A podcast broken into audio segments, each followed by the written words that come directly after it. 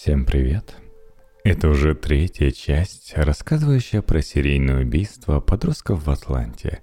Так что вам стоит переслушать первые две, если вы еще нет. Текст Алексея Ракитина. В то время как полиция была занята розысками как самой пропавшей девочки, так и ее похитителя, 23 июня 80 -го года поступило сообщение о новом исчезновении подростка. На этот раз пропал десятилетний Аарон Вич, чернокожий, как и все предыдущие жертвы. Труп мальчика был найден на следующий день под эстакадой шестиполосного шоссе вне городской черты Атланты на территории округа Декалп. Эстакада была проложена над железной дорогой и имела двухметровое ограждение, сразу исключившее случайное падение – Первоначально было выдвинуто предположение, будто тело мальчика преступник привез и оставил под эстакадой. Но после аутопсии от этой версии пришлось отказаться. Аарон Вич погиб именно от падения с высоты.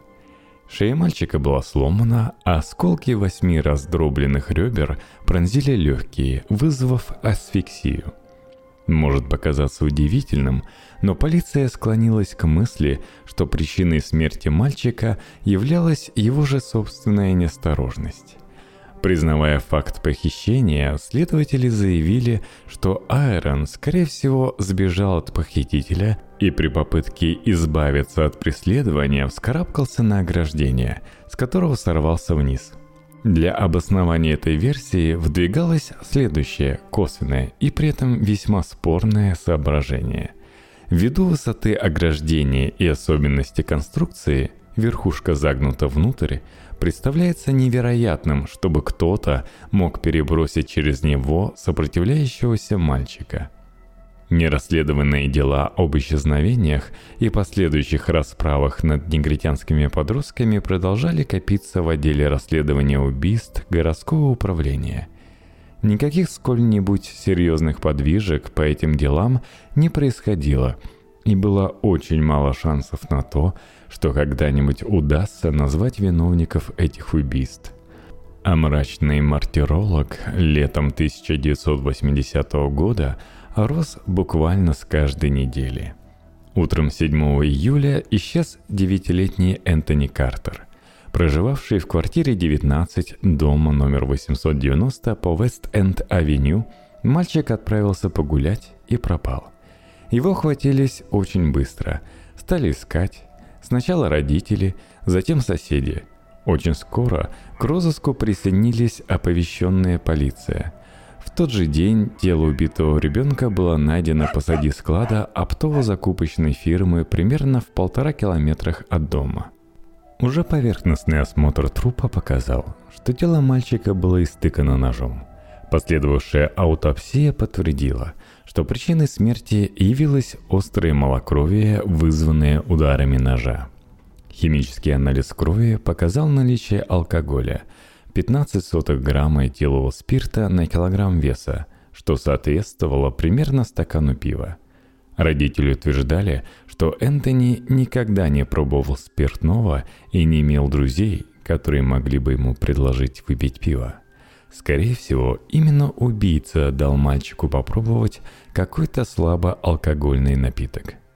Следов сексуального насилия на трупе не было – Однако судебный медик смог обнаружить на теле четыре ворсинки, каждая длиной менее 2 мм, которые своей фактурой и внешним видом соответствовали обивке салона автомобиля. Две из них имели крошечные красные следы, которые, по предположению криминалистов, могли быть кровью. Две ворсинки оказались найденными под трусами мальчика – и это открытие навело на мысль, что преступник сдергивал с него трусы, либо заставлял их снимать угрожая. Таким образом, сексуальный подтекст преступления исключать было нельзя. Криминалистическое подразделение полицейского управления Атланты не могло провести анализ красных следов на двух ворсинках ввиду недостаточного технического оснащения – Однако, забегая вперед, можно сказать, что подобный анализ был все же проведен. Сделано это было силами технического управления ФБР в Квантика, оснащенного самым современным криминалистическим оборудованием. Это исследование было проведено в ноябре 1980 года. Красные следы действительно были оставлены кровью погибшего мальчика, так что никакой практической пользы для следствия они не несли. Кстати, в 81-82 годах криминалистические лаборатории Управления полиции Атланты прошли кардинальное переоснащение. Получили свое распоряжение новейшее исследовательское оборудование и встали в ряд самых современных учреждений подобного профиля США – Щедрое финансирование властями подобной модернизации в немалой степени объяснялось как раз событиями, которым посвящен настоящий очерк. Убийство Энтони Картера наделало немало шума в городской прессе. Вообще, давление средств массовой информации на городскую администрацию и полицию возрастало по мере увеличения числа жертв среди негритянских детей – и мэру города Джексону, и комиссару по делам общественной безопасности городской администрации Ли Брауну пришлось выдержать шквал высшей степени нелицеприятных вопросов со стороны журналистов. Хотя представители власти утверждали, что по-прежнему считают исчезновение и убийство детей не связанными между собой, подобного рода уверения действовали на журналистов как красная тряпка на быка – во многих публикациях местной прессы в середине июля 80 -го года стала преобладать точка зрения, сводившаяся к тому, что власти скрывают масштабы трагедии и, отрицая сам факт серийных убийств в городе, лишь прикрывает свое бессилие – Дабы как-то разрядить нараставший психоз, комиссар по делам общественной безопасности заявил, что для расследования убийств подростков при управлении полиции будет создана особая целевая группа. В нее вошли детективы, уже расследовавшие прежде исчезновения подростков. Учреждение целевой группы явилось во многом вынужденной мерой – навязанный давлением средств массовой информации и общественностью в лице комитета «Стоп». Сами детективы считали, что объединение в одно производство большого количества разнородных убийств необоснованно и неправильно. Между тем, 13 июля 80 -го года исчез 11-летний чернокожий мальчик Эрл Литерл – Около полудня он отправился с друзьями в бассейн в парке аттракционе Саундбенд Парк. Там он плохо себя вел, и разгневанный спасатель прогнал мальчика из бассейна. Удалось остановить, что Террell вышел на Редвайн Роуд. Далее его следы терялись. Несмотря на активные поиски с привлечением больших сил полиции, добровольцев и Национальной гвардии – Тело исчезнувшего мальчика долгое время обнаружить не удавалось.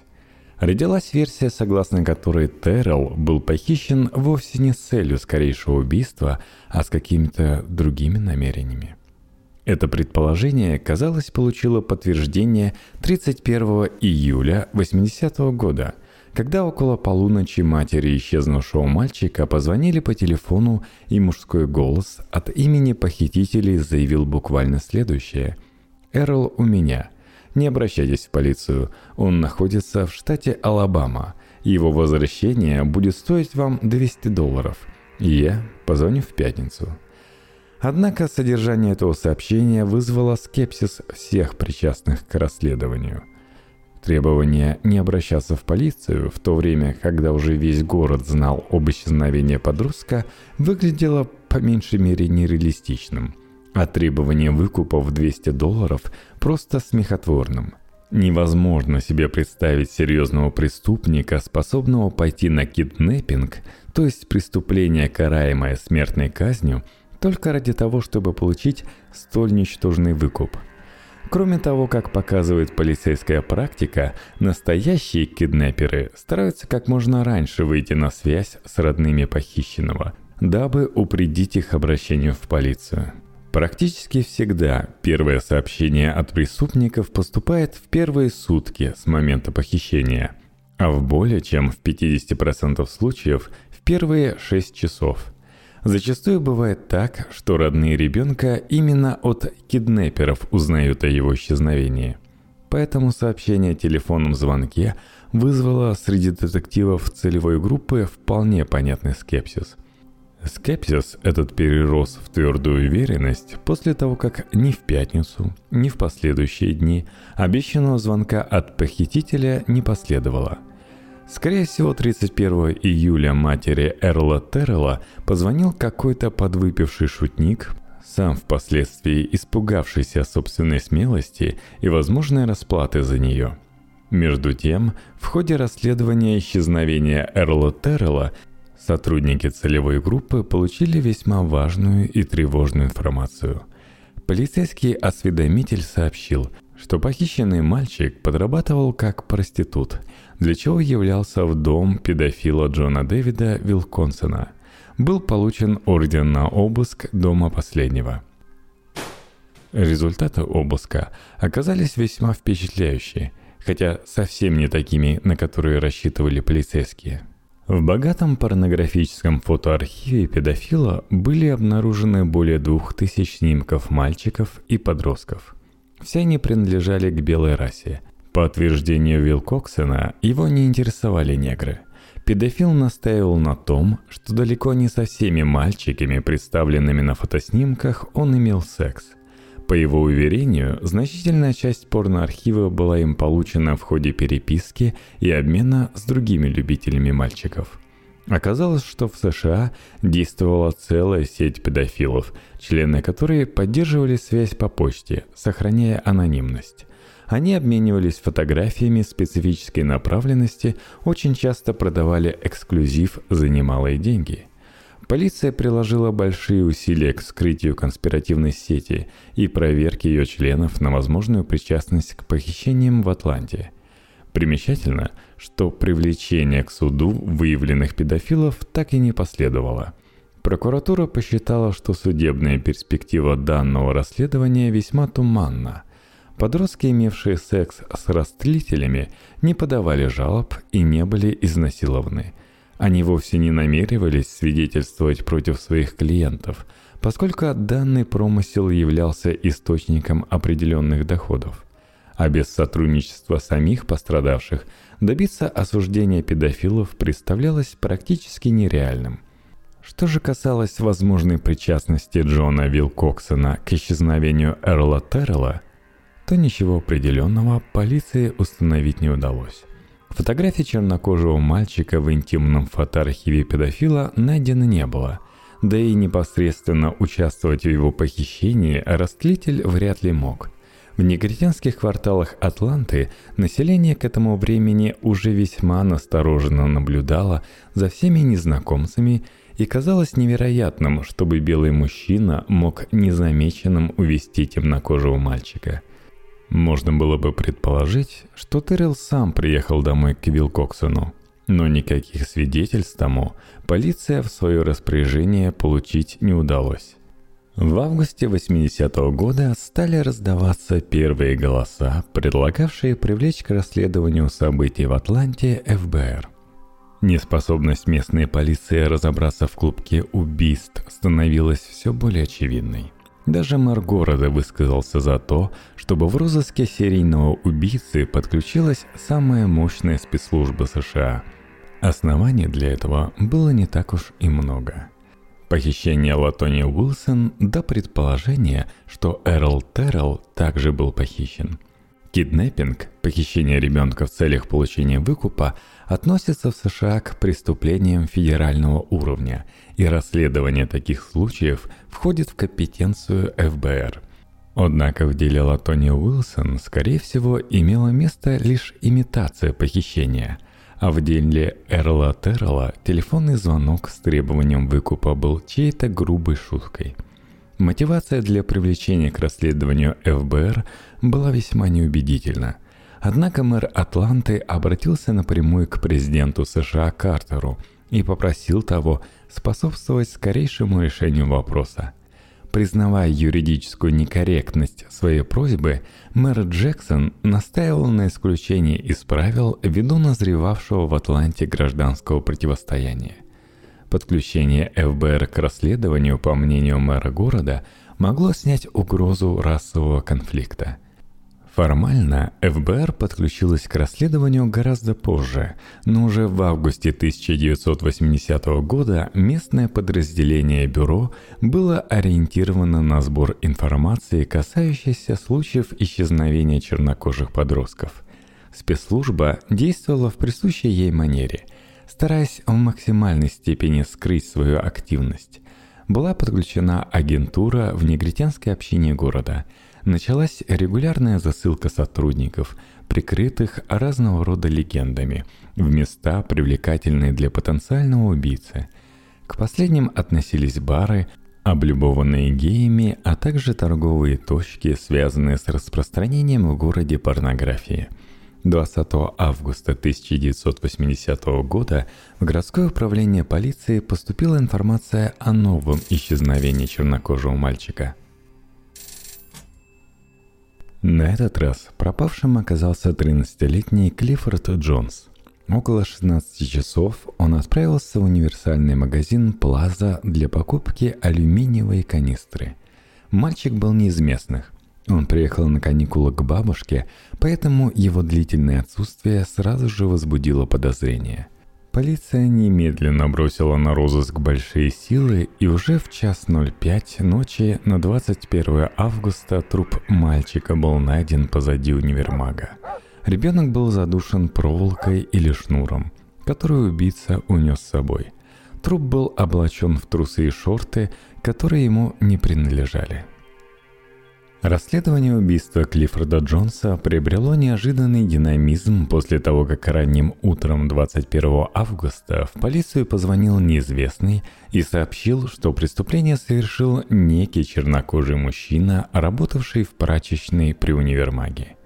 Вход в прачечную находился неподалеку от контейнерной площадки, на которой лежал труп Джонса – Согласно анонимному сообщению, убийца силой затащил подростка в пустое помещение прачечной, избил его там и задушил, а тело выбросил в мусорный контейнер. Эти события, согласно утверждению звонившего, произошли ранним вечером 20 августа. Некоторые обстоятельства, сообщенные анонимом, не соответствовали действительности. Например, погибший мальчик не казался избитым – но убежденный тон говорившего наводил на мысль, что тот описывал реально виденные события. Поэтому же в первые часы после обнаружения трупа Джонса розыск стал развиваться в двух направлениях.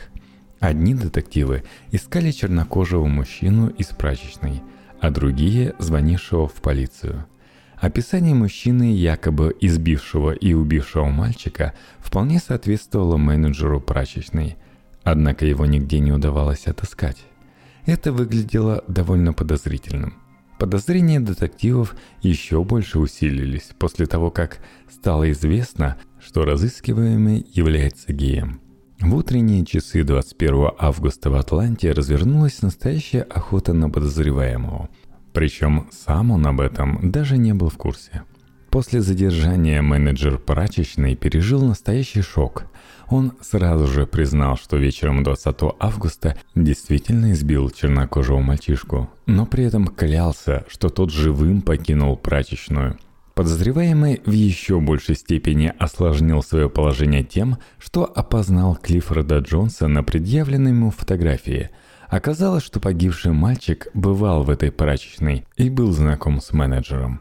Как бы там ни было, полиция уже в первые часы розыска получила очень серьезного подозреваемого. В этом контексте делалось очень важным установление личности звонившего анонима, поскольку только этот человек мог уточнить детали, необходимые для изобличения предполагаемого убийцы. В этом направлении полицейским также поначалу улыбалась удача – Оказалось, что сразу после полуночи, в интервале между полночью и полпервого 21 августа, на контейнерной площадке работала бригада из трех человек, занимавшаяся заменой мусорных контейнеров. Бригада чернорабочих вывозили мусор с этой площадки по несколько раз в день, поскольку крупный торговый центр являлся источником большого количества разнообразных отходов – эта же бригада приезжала к универмагу Плаза около 18 часов 20 августа. Чернорабочие были допрошены, и один из них признался, что это именно он звонил в полицию. Все трое рабочих мусорщиков заявили, что видели, как около 18 часов менеджер затаскивал в прачечную чернокожего мальчика, удерживая последнего за руку. Двое свидетелей утверждали, что не видели того, как мальчика бил и душил подозреваемый.